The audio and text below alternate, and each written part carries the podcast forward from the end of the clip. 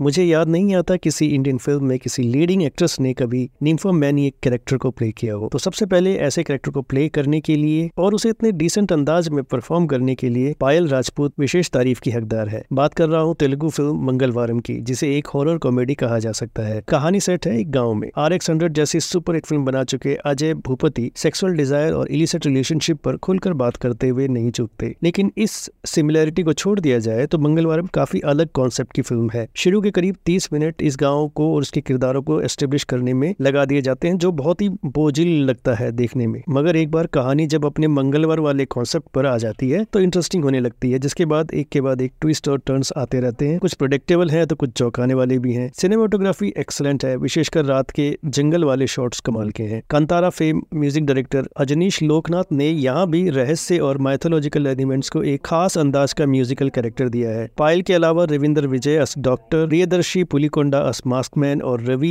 और Chaitanya Krishna as village head impressive हैं guest appearance में अजमल अमीर प्रभावित करते हैं मंगलवारम कहीं कहीं विरूपक्षा की भी याद दिलाती है लेकिन विरूपक्षा से काफी ज्यादा लाउड और ओवर द टॉप है इस फिल्म की ट्रीटमेंट मंगलवारम में कुछ थ्रिलिंग और चिल्लिंग मोमेंट्स जरूर है थोड़ा पेशेंस रखकर देखेंगे तो जरूर एंजॉय कर पाएंगे मंगलवारम को फिल्म की बात की रेटिंग रहेगी थ्री स्टार्स की